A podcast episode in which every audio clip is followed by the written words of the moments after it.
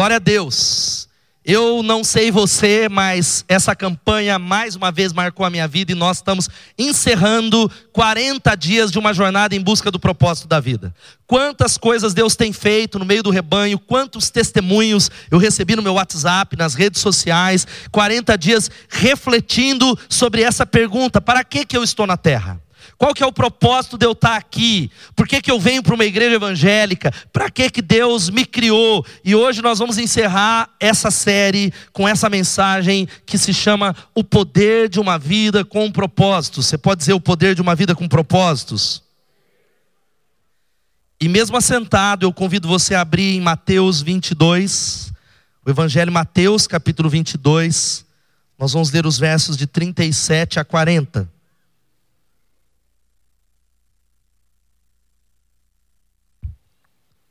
Hoje eu tenho uma palavra, preste atenção, como foi nessa manhã, diferente de todas as outras. Eu não gostaria de pregar algo novo, eu quero só relembrar o que nós aprendemos nesses 40 dias. Eu poderia orar e a gente ir embora, mas juntos nós vamos pensar o que, que nós aprendemos juntos sobre algumas coisas. E diz assim a palavra de Deus: Respondeu Jesus: Ame o Senhor, o seu Deus, de todo o seu coração, de toda a sua alma e de todo o seu entendimento. Este é o primeiro e maior mandamento, e o segundo é semelhante a ele: ame o seu próximo como a si mesmo. Destes dois mandamentos dependem toda a lei e os profetas. Que Deus abençoe a sua palavra. Pai, obrigado mais uma vez Obrigado, obrigado. A palavra é obrigado, Senhor. Não tem como agradecer tudo aquilo que o Senhor fez, está fazendo, irá fazer. E eu clamo que a tua palavra, como nessa manhã, veio para trazer libertação, renovo, transformação, propósito, ela faça isso. Não tem a ver comigo, tem a ver com a tua boca. E queremos, ó Deus, ouvir o Senhor. Não é nenhum pastor, não é nenhum homem que é pecador, mas a tua voz e a tua palavra. Glorifica o teu nome. Edifica a igreja e repreende a obra maligna, cativando a nossa mente. Nós oramos em nome de Jesus. Amém, amém e amém. Amém. Viver uma vida com propósito tem a ver com amar, amar a Deus e amar as pessoas. Viver uma vida com significado, porque viver sem intenção, viver sem propósito, é uma vida, é uma subvida. Por isso nós temos ensinado dominicalmente nos 40 dias, através da leitura desse livro poderoso, de que não é sobre você, não é sobre a sua felicidade, não é sobre a sua prosperidade, é sobre viver com um propósito e uma causa maior. Olha só o que diz Provérbios 19, 21. Muitos são os planos do coração do homem, mas o que prevalece é o propósito do Senhor. Você pode planejar, você planeja, você avalia, mas o que prevalece é o propósito de Deus que traz significado para a nossa vida. Quantos estão entendendo isso? Digam amém. Sabe que é interessante o que diz o Rick Warren, e é verdade, que o pior da vida não é a morte, mas sim uma vida sem propósitos. Não é morrer, porque morrer todos nós iremos morrer, mas o pior é passar por essa vida sem um propósito, sem saber por, por que, que eu estou aqui, para que, que Deus me colocou na terra. Olha o que diz o Albert Einstein: se quiser ter uma vida plena, prenda isso a um propósito, não as pessoas e não as coisas só. Não é as pessoas, não é as coisas, mas há um propósito que me faz levantar toda segunda-feira, que não importa a tribulação, nós podemos dizer: eu sei porque que eu estou aqui. Eu sei qual é o plano de Deus para mim. Olha só o que diz o doutor Alan Sachs. Ele diz algo que é um fato: a morte é mais universal que a vida. Todo mundo morre, mas nem todo mundo vive. Sabia que há uma pesquisa feita pelo Ibope, saiu no Jornal Nacional, de que 100% das pessoas morrem. Você sabia disso? Todo mundo vai morrer. Todo mundo, você pode até estender que haja longevidade sobre você. Amém ou não? Mas nós iremos morrer. Todos nós iremos partir dessa vida. Deus irá nos chamar. Mas a tragédia não é morrer. A tragédia é que todo mundo morre, mas nem todo mundo vive.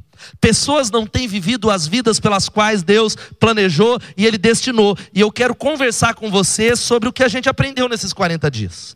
O que é que nós aprendemos juntos? Tem muito mais coisas, mas eu quero partilhar alguns insights sobre algumas coisas que nós aprendemos. Nós aprendemos sobre quatro coisas. A primeira, nós aprendemos algumas coisas sobre Deus.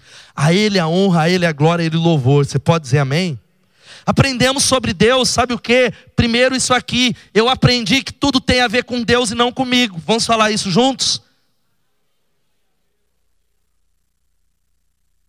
Sem falar em línguas, irmão, falar o que está ali na tela. Vamos lá? Que tudo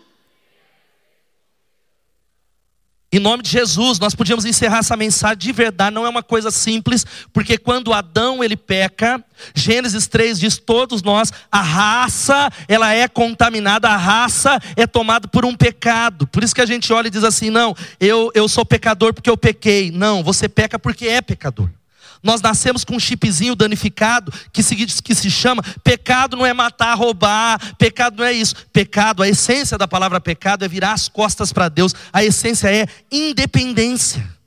Todos nós aqui olhamos para o nosso umbigo. Sou eu, é o meu casamento, é a minha vida, é a minha felicidade, é o meu plano, é as minhas coisas, é a minha casa, é a minha igreja, é o meu ministério, é isso. Mas nós aprendemos, isso resume, não é simples, que tudo tem a ver com Deus e não comigo não é sobre o seu propósito, não é sobre a sua felicidade, tudo isso são coisas boas, mas tudo tem a ver com Deus. Isso, quando nós vivemos dessa maneira, equaliza a nossa vida, transforma a nossa vida. Olha só o que diz Colossenses 1,16, leia comigo, vamos todos juntos.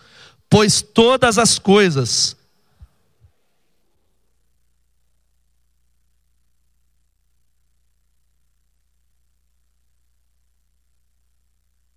Uau, louvado seja Deus. Olha o que a Bíblia está dizendo que tudo, diga tudo, começa nele, tem a ver com ele. Há muitos de nós que estamos procurando soluções num livro de autoajuda, num seminário, numa faculdade, numa promoção, num aconselhamento, até mesmo num pastor ou numa igreja, mas eu quero dizer para você que tudo que você precisa, você vai encontrar é nele. Se você precisa de algo, uma solução para o seu casamento, é nele. Se você precisa de solução para os seus negócios, é nele. Se você precisa de solução para o seu ministério, é nele. Porque tudo tem a ver com ele. A questão não é você. Diga-se, a questão não sou eu. Sabe por que, que nós nos divorciamos? O casamento é complexo, não é uma palestra sobre casal, é porque nós centramos em nós mesmos. A nossa felicidade é o outro, e nós precisamos entender que tudo, tudo, tudo começa com Deus, tudo. Queridos, eu quero falar que o Brasil, a nossa nação próspera e abençoada, mesmo no meio de tanta crise, está falando com o pastor Marcos, ele está lá em Moçambique. O Brasil é um país abençoado, você pode dar um glória a Deus? Como assim, pastor? Mesmo no meio de tanta crise, nós moramos numa terra abençoada, mas eu quero dizer que todas as soluções para o Brasil, Deus já tem. Está nele, basta os governantes procurarem nele. Toda solução, você que tem negócios, quem tem negócio aqui, levanta a mão, levanta a mão, negoci... é, empreendedores, sabe aquela, aquilo que você precisa de solução? Nele está a resposta aquilo que você precisa para a criação dos seus filhos, nele, ele tem todas as respostas, porque tudo começa com Deus, ali em sua família. Uma outra coisa que nós aprendemos sobre Deus é o seguinte: eu aprendi que Deus ainda faz milagres, aleluia. Melhorou, melhorou amanhã, foi mais. Se é uma igreja pentecostal, você já estava falando em línguas, então eu vou repetir. Eu aprendi que Deus ainda faz milagres. O Deus que nós servimos é um Deus que está vivo e ativo e está transformando pessoas. O Deus que nós servimos é o Deus ao qual a palavra impossível não existe. O Deus que nós servimos, ele restaura a história de pessoas. Sexta-feira eu fui para o Rio de Janeiro, pregar em Saquarema num, num treinamento para líderes e pastores. O pastor que me pegou no aeroporto, ele, ele incendiou meu coração com os testemunhos da igreja dele. Ele falou, pastor, chegando lá na minha igreja, eu vou te apresentar o Roger. Você não fala nada, porque você nem vai perceber, mas eu vou falar: esse é o Roger. O Roger era um travesti que vivia na prostituição. Jesus mudou a história dele. Eu vou te apresentar também o fulano de tal, que ele era chefe do comando vermelho, mas Jesus encontrou e transformou a vida dele. Ele é outro hoje, hoje ele é um líder de célula. Eu vou apresentar para você um camarada que vivia na prostituição e a família sofrendo na pobreza, o casamento já estava no final. Deus restaurou, porque o nosso Deus ainda faz milagres, há muito milagre aqui nesse lugar. Olha o que diz a Bíblia: Tu és o Deus que faz maravilhas, mostra a todos os povos da terra o teu poder. E eu te encorajo, como eu fiz nessa manhã, a pedir e orar assim: Deus, eu quero viver os meus milagres. Eu quero viver experiências com Deus, eu quero experiências. Deus não é o gênio, Deus não é o, o gênio da lâmpada lá do Aladim. Que a gente vive como igreja evangélica, um evangelho do Aladim. O evangelho do Aladim é que você ouve uma palavra dessa, prosperidade. Aí você pega a Bíblia e tem gente durante sete semanas, você esfrega a Bíblia. Três pedidos. Não, não, não. Ele é Deus que sabe a hora dele. Mas nós continuamos orando por um milagre, por transformação, por mudança. Quantos precisam de um toque de Deus nessa noite? Digam amém. Creia. Continue crendo nisso em nome de Jesus. Nós aprendemos algumas coisas. Hoje a palavra ela é sobre a vida. Aprendemos sobre. Está chovendo, gente? Glória a Deus. Sempre para competir. Sobre a vida, nós aprendemos o seguinte: que está aqui, o fato de que a vida é uma preparação para a eternidade. Vamos falar isso todos juntos? O fato de que a vida é uma preparação para a eternidade. A Bíblia diz em Eclesiastes que Deus colocou dentro do homem um anseio pela eternidade. Por isso que você pode ter tudo, tudo financeiramente falando, alcançar os seus alvos, e parece que sempre tem uma, uma saudade dentro da gente. Deus colocou uma saudade de um lugar que você não visitou ainda. Você tem um negócio, não sei, eu estou com uma saudade daquilo que eu ainda não vivi. Lembra disso? Uma saudade que nós não vivemos, uma saudade do jardim do Éden. Ele colocou a eternidade no coração do homem, porque o fato é que a vida é uma preparação para a eternidade. Se você puder compartilhar com as pessoas, falar de Jesus para elas, compartilhar aquilo que nós aprendemos, e você fala: o que, que eu compartilho sobre o que é uma vida com propósito? Você pode falar essa frase: Olha, nós aprendemos nesses 40 dias de que a vida é uma preparação para a eternidade. Não é aqui, não é agora, mas é lá. Pastor, mas como é que eu sei isso? Um dos exemplos que mais chocaram foi a morte desse grande apresentador. Quem ficou chocado com a morte dele? Sério mesmo. Porque alguém que estava bem de saúde, pleno na profissão. Ele saiu do Brasil um dia antes. Ele chega em Orlando para ver a família. A mulher olha para ele e fala assim: Por que, que você voltou? A gente ia para lá já na semana que vem. Voltei porque eu estava com saudades. Na quarta-feira, ele sobe na laje da casa dele e em poucos minutos ele está morto. Sabe por que, que eu estou usando isso aqui? É para chocar você e para você entender que a vida é uma preparação para a eternidade. Não é aqui, não é agora, são as coisas eternas. Deus está nos treinando para aquilo que nós vamos fazer no céu. Tudo tem a ver com Ele em nome de Jesus. Você está preparado ou não? Amém? O que mais nós aprendemos sobre a vida? Aprendemos isso aqui, que nós fomos colocados na terra, pura e simplesmente, cada um com a sua missão e a sua vocação, para cinco propósitos. Vamos lembrar aqui, cinco propósitos de Deus para você. O primeiro, vamos falar lá, a primeira Bíblia diz que Deus faz tudo com um plano. Ai, qual é o propósito? O que, que essa igreja? Ele faz. E o primeiro é isso aqui. Você foi planejado para agradar a Deus. Deus criou você para que a sua vida arranque um sorriso de Deus, não porque você é bom, mas porque você vive para adorar, que é o propósito da adoração. Você adorou a Deus nessa noite? Sua vida tem sido uma canção oferecida para Deus? Você tem glorificado a Deus através de tudo que você faz, dizendo: Deus, eu ofereço o meu trabalho, eu ofereço a minha vida. Um segundo propósito qual é? Vamos ler? Você Deus te criou para comunhão. Pessoas precisam de Deus e pessoas precisam de pessoas. Deus ele cria uma família com muitos filhos semelhante a Jesus. A igreja não é uma invenção humana. Cristo é o cabeça que morre pela sua igreja, pelo corpo dele. E sabe qual que é a beleza disso? É o propósito chamado comunhão. Diga comunhão. E sabe qual que é a beleza? Você não vai atingir o seu pleno potencial sem o irmão que está do seu lado. E sabe qual que é a graça? Deus cria pessoas diferentes, louvado seja o nome de Jesus.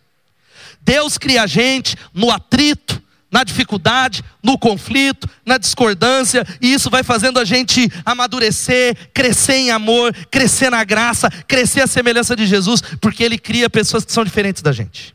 Você já parou para pensar uma Bethesda com mil pessoas igual você? Talvez você seja tão orgulhoso que você está falando, aí o mundo seria alcançado para Jesus.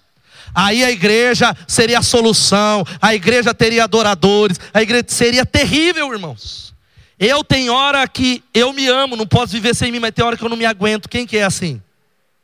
Já pensou? A gente olha para nós, Deus criou o irmão que é diferente para que nós sejamos completados pela graça. Deus usa aquele irmão, e isso vale para a vida. Deus usa pessoas para lixar você, louvado seja o nome de Jesus. Vou repetir: Deus usa pessoas para lixar você.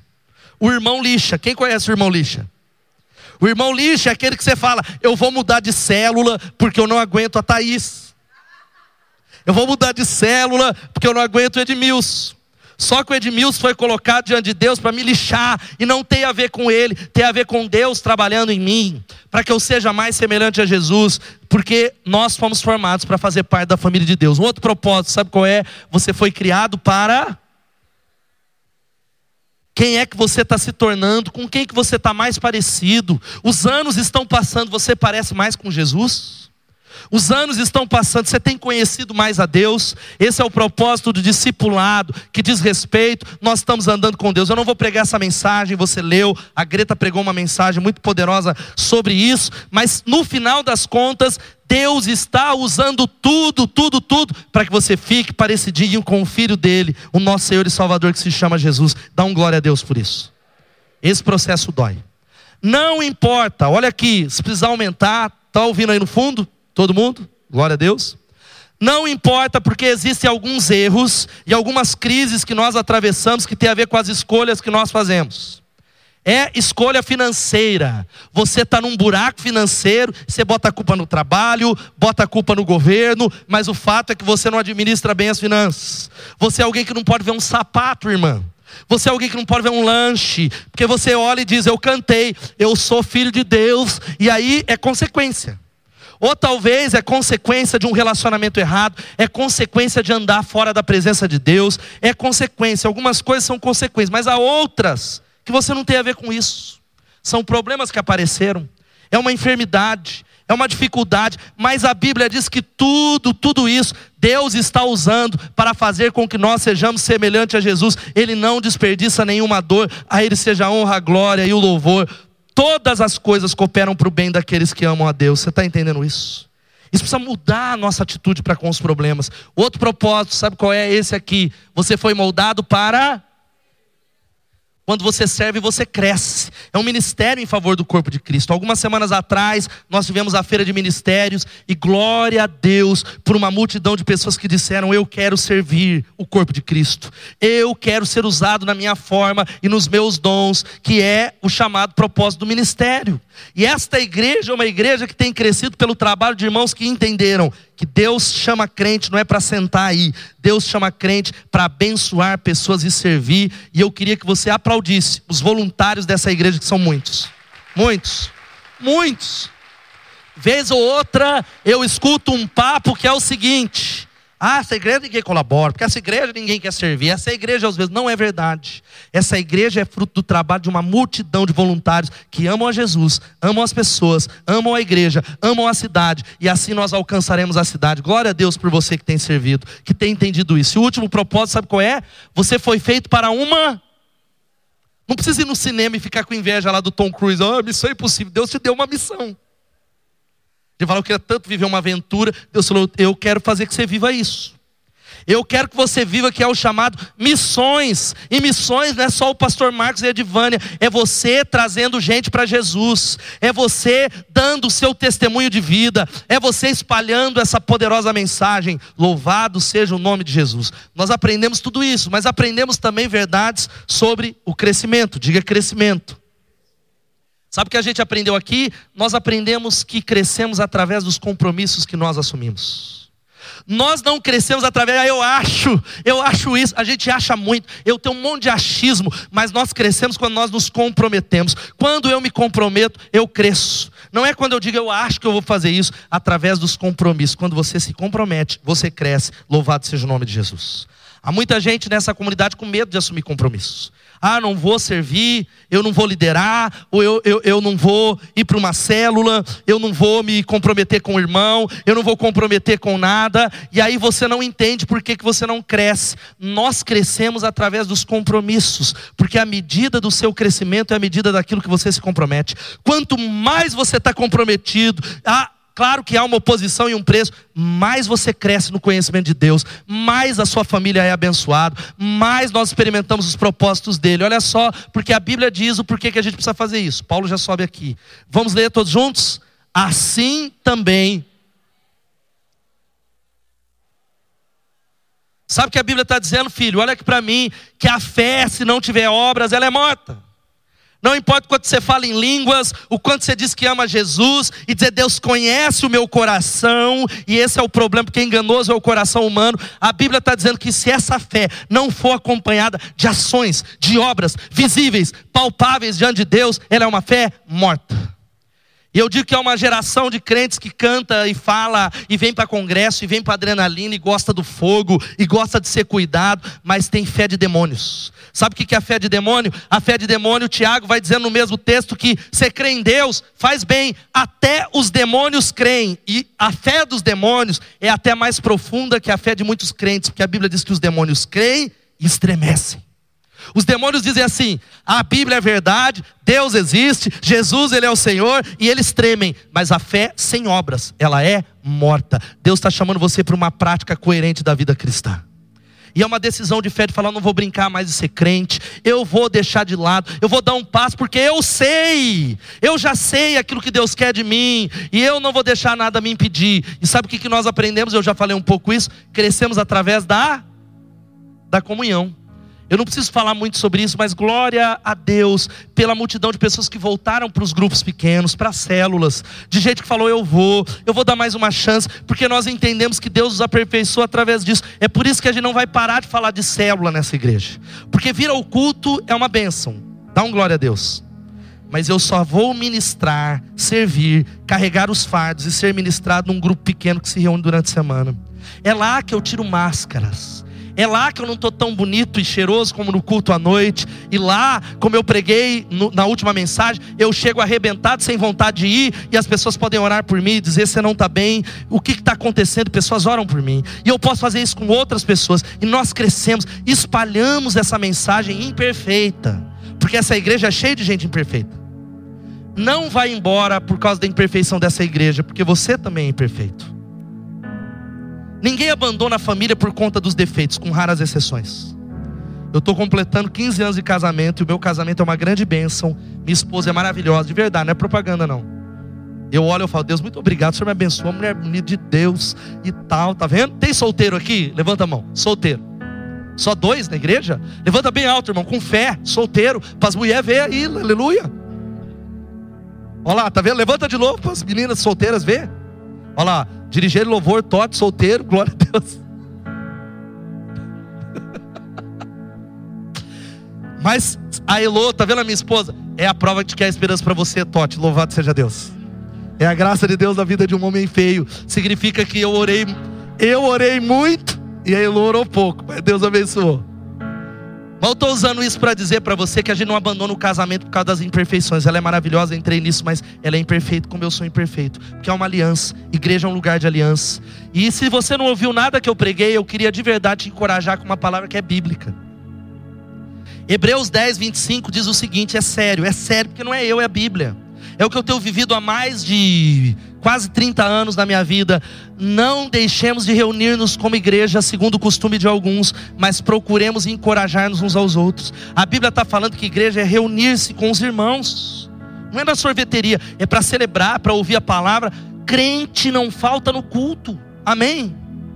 Dá um amém, irmão. Ah, a palavra do pastor para ver a igreja, não é a palavra da Bíblia. Discípulos de Jesus entenderam que isso é uma recomendação, porque eu falei hoje pela manhã, quantos aqui trabalham, estão trabalhando? Levanta a mão. Eu tenho certeza que você faltou bem pouco no seu trabalho. E se faltou muito, vai ser mandado embora no final do ano, filho, não é profecia. Mas você vai, tá doente, vai. Tá com dor de dente, vai. Tá com dor de barriga, vai. Por que, que você vai? Porque é sua prioridade. Agora, quando se trata da casa de Deus, nós não estamos tão comprometidos, porque ela não é a nossa prioridade, é isso. Ela não é. E aí você diz, pastor, eu, eu queria vir, mas o parente aparece só na hora do culto. Alguém já passou por isso? É o diabo que mandou ele lá, irmão, na hora do culto. Estou brincando, mas é sério. Ele chega, eu tenho meu parente, ele chega às seis e meia. Minha mãe está lá, eu falei, mãe, eu vou contar essa história. É, é, aí eu falei de novo, porque eu falei de manhã, é essa, é mesmo, lembrou. De que minha mãe, nova convertida, com quatro crianças, hoje todos no caminho de Deus, dois pastores, servindo a Deus, chegava na hora do culto, chegava lá uns parentes nossos, na hora do culto. Minha mãe estava sendo impossibilitada de ir no culto. De novo, chegava lá, que é chato. E aí a minha mãe, glória a Deus pela vida dela que está ali atrás, ela começou a falar para os meus parentes que iam lá: Ó, oh, Vocês são da casa, vocês ficam aqui. Se quiser me esperar, estou indo celebrar a Deus, que é a minha prioridade. Glória a Deus. Sabe o que, que aconteceu? Nunca mais apareceram na hora do culto. Nunca mais foram em casa também. Brincadeira. Todo domingo iam lá. Mas uma posição, porque a gente entende que não é por mim, porque a Bíblia fala isso. E eu tenho certeza que o seu 2020 vai ser diferente. Se você dizer, eu vou sem vontade, porque eu quero obedecer ao meu Senhor. Eu vou porque é para Ele. Tem a ver com pastor, com líder de célula. É uma recomendação e é lá que eu vou ser ministrado. E a gente termina sobre a nossa igreja. Nós aprendemos algumas coisas. Sabe o que nós aprendemos, gente? Isso é chave. As pessoas estão com sede da verdade espiritual. Ei, as pessoas elas estão sedentas. Não é verdade que as pessoas elas não gostam de gente picareta, pastor safado, igreja religiosa, cheia de religião, cheio de uso e costume, mas estão com sede de Deus. Elas precisam de propósito, elas precisam de esperança, elas estão clamando pela água. Elas estão dizendo: estou morrendo, meu casamento está acabando. Ei, me dá a água da vida. Se você tem a água da vida, você precisa começar a espalhar essa verdade espiritual para as pessoas no nome de Jesus. Quantos estão entendendo isso? Como é que eu faço? Falando o meu testemunho. Mas eu tenho medo, pastor, de falar e ele perguntar algo que eu não saiba. É o poder do testemunho. Sabe o que é o testemunho? É olhar para alguém e falar: Tiago, eu não sei tanto da Bíblia, mas eu tenho uma experiência pessoal. Minha vida era assim. Jesus mudou. Jesus fez isso. Eu, e como é que eu faço isso, pastor? Sabe, eu quero te encorajar. Compre esse livro, dá para alguém. Faz uma dedicatória linda, convida ela para sua célula, compartilhe essas mensagens que são pregadas no YouTube, no nosso canal, no SoundCloud, no Spotify. Eu tenho visto a Giza fazer muito isso, Giza. Deus abençoe sua vida e alguns outros irmãos.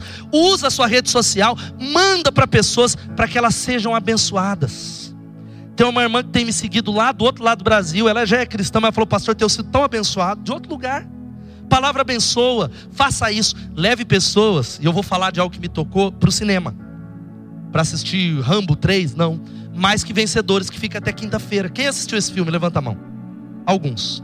Irmãos, tá até quinta, sete e nove e meia. Eu ia até agitar uma sala para a igreja, voltar sem pique, viajando, vai não. Cada um compra seu ingresso, vai lá. Não estou querendo arrumar dessa vez. Eu ia falar, Paulo, inaugura. O que, que eu quero dizer? Vai amanhã, leva alguém, paga o ingresso para um amigo de trabalho. Falou, ó, eu paguei já o ingresso para você, eu queria assistir um cinema. Gente, eu chorei tanto naquele filme. Aí você, fala, mas nunca vi você chorar, pastor? Chorei. Eu tenho testemunha, minha filha. Chorei, chorei, chorei. Não vou dar spoiler para você. Que um dos assuntos daquele filme, um dos testemunhos, eu olhei e falei assim: Deus, é isso que eu quero para o meu ministério. O meu ministério não é banda, não é igreja cheia. Eu quero que através da minha vida aconteça isso que aconteceu no filme, que aconteça ao meu redor, no meu trabalho, que se espalhe. Convida alguém em nome de Jesus. Fala de Jesus. Agora eu fecho essa palavra, a banda já pode subir aqui. Sobe para cá. O que é que a gente vai fazer com tudo isso, pastor? nesses 40 dias. Eu saio daqui, o que, eu vou fazer? Em primeiro lugar, comece a aplicar o que você aprendeu. Sabe qual que é a maior tristeza de um pastor? É que tudo isso que eu estou pregando para vocês, em 72 horas vocês vão lembrar só de 5%. É estatística. Mas sabe como você faz com que essa mensagem não caia por terra e você já não esqueça daqui 72 horas? Começa a praticar o que Deus falou com você. Diga, eu vou fazer isso agora. Eu vou tomar essa decisão. Eu vou adiante naquilo que eu sei que Deus falou. Vai doer, mas eu vou ser obediente porque eu quero viver o propósito de Deus na minha geração. Eu quero viver tudo que Deus tem para mim e Deus tem coisas boas e perfeitas. A Bíblia diz que a vontade dele é boa, perfeita e agradável. A bênção do Senhor não traz desgosto. Tem muita gente cheia de desgosto, porque a bênção de Deus não está sobre você. Mas Ele está louco para abençoar. Deus ele não tem filhos prediletos. Deus não faz acepção de pessoas, Ele faz acepção de atitudes. Deus, às vezes a gente olha para algumas pessoas e dizendo, ele é mais abençoado do que eu, porque ele deve ser o pastor lá da igreja tal. Deus fala, não, filho, eu estou louco para te abençoar, mas lá eu achei um coração que me obedece. Lá é, é imperfeito igual você, às vezes até mais, mas é alguém que tem uma atitude que determina a altitude. É alguém que tem um coração voltado para Deus. Comece a aplicar. Porque olha o que a Bíblia diz: que agora que vocês sabem, felizes serão se as se não praticar, é infelicidade, porque você é responsável por tudo que você aprendeu nesses 40 dias. E eu tô de joelho falando, Deus tem misericórdia que eu sou pastor e eu tô aprendendo um monte de coisa. Eu não devia aprender essas coisas porque eu tô debaixo do juiz, porque a partir do momento que eu aprendi, eu sou responsável para praticar essas coisas. Segundo, sabe o que você precisa fazer? Já falei? Vamos ler todos juntos? Passe. Querido, compra, leia o livro de novo. Até o final do ano vai dar 40 dias. Reflete de novo. Passa, abençoa junto um grupo de pessoas, e eu tenho aprendido isso na minha vida. Quando eu aprendo algo num livro, ou algo que Deus me ensinou, eu transformo numa palestra. Essa é a vantagem de ser um pastor de uma igreja, numa palestra, num ensino, ou para as minhas filhas, porque quando a gente passa adiante, a gente cresce. Eu chego das viagens e a Elô está cansada, eu falo, filho, preciso contar o que Deus falou. Não, mas conta amanhã, não, eu vou falar. Quero perder, não. Eu não quero que caia por terra. Passe, conta no seu trabalho para alguém que está tomando café com você. Oh, queria compartilhar algo que Deus fez. Posso falar? Olha, eu estou tão abençoado nessa área. Em último lugar, sabe o que é? É isso aqui, ó. Dedique sua vida e sua família inteiramente a Deus. Louvado seja o nome de Jesus. Não coloca desculpa, não espera amanhã. Talvez existem muitos empecilhos e dificuldades em você. Deus ele não está procurando perfeição, ele está procurando disponibilidade de gente que diz: eu não sei como é que é, eu não tenho força para mudar isso, mas eu quero consagrar minha casa para o Senhor. Eu só sei que aquilo que está no meu alcance, quer consagrar, quer dar um passo, quer vir para a igreja, quer ler a Bíblia, quer seguir o Senhor, quer orar, quer buscar a face dele, eu vou fazer e eu estou dedicando toda a minha casa ao Senhor. O resto, a Bíblia diz, Busquem em primeiro lugar o reino de Deus e a sua justiça, e as demais coisas Deus vai acrescentar. Fica de pé no seu lugar, nós queremos orar por você. Sabe o que Deus vai fazer, queridos? A Bíblia fecha essa série tão maravilhosa. Eu quero orar com você, dizendo algo que Davi serviu a, o propósito de Deus na sua geração. Davi serviu. Quantos aqui querem servir o propósito de Deus na geração? Diga amém. Ter uma vida que vale a pena. Uma vida que você diga: Uau, eu estou servindo Deus, eu estou recebendo o que Deus tem para mim, eu estou tocando pessoas. Consagre, dedique nessa noite a sua família a Deus. Nós vamos cantar essa canção e eu quero convidar você a dar esse passo.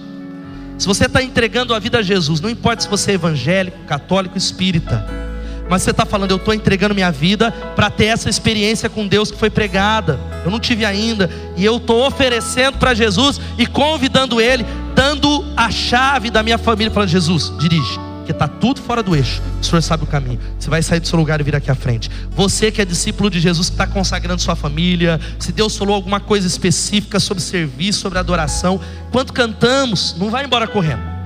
Coloca, eu queria encorajar você, mesmo que você não venha à frente, a usar essa canção para se conectar com Ele. Então o que, que você vai fazer? Pedir misericórdia, falar: Deus está difícil, eu não estou concentrando, mas eu creio no Senhor, me ajuda, abençoa a minha casa. Nós vamos adorar a Ele, nos render a Ele. Vamos cantar. Começa aí do seu lugar, se Deus falou com você, vem para cá em nome de Jesus. Aleluia.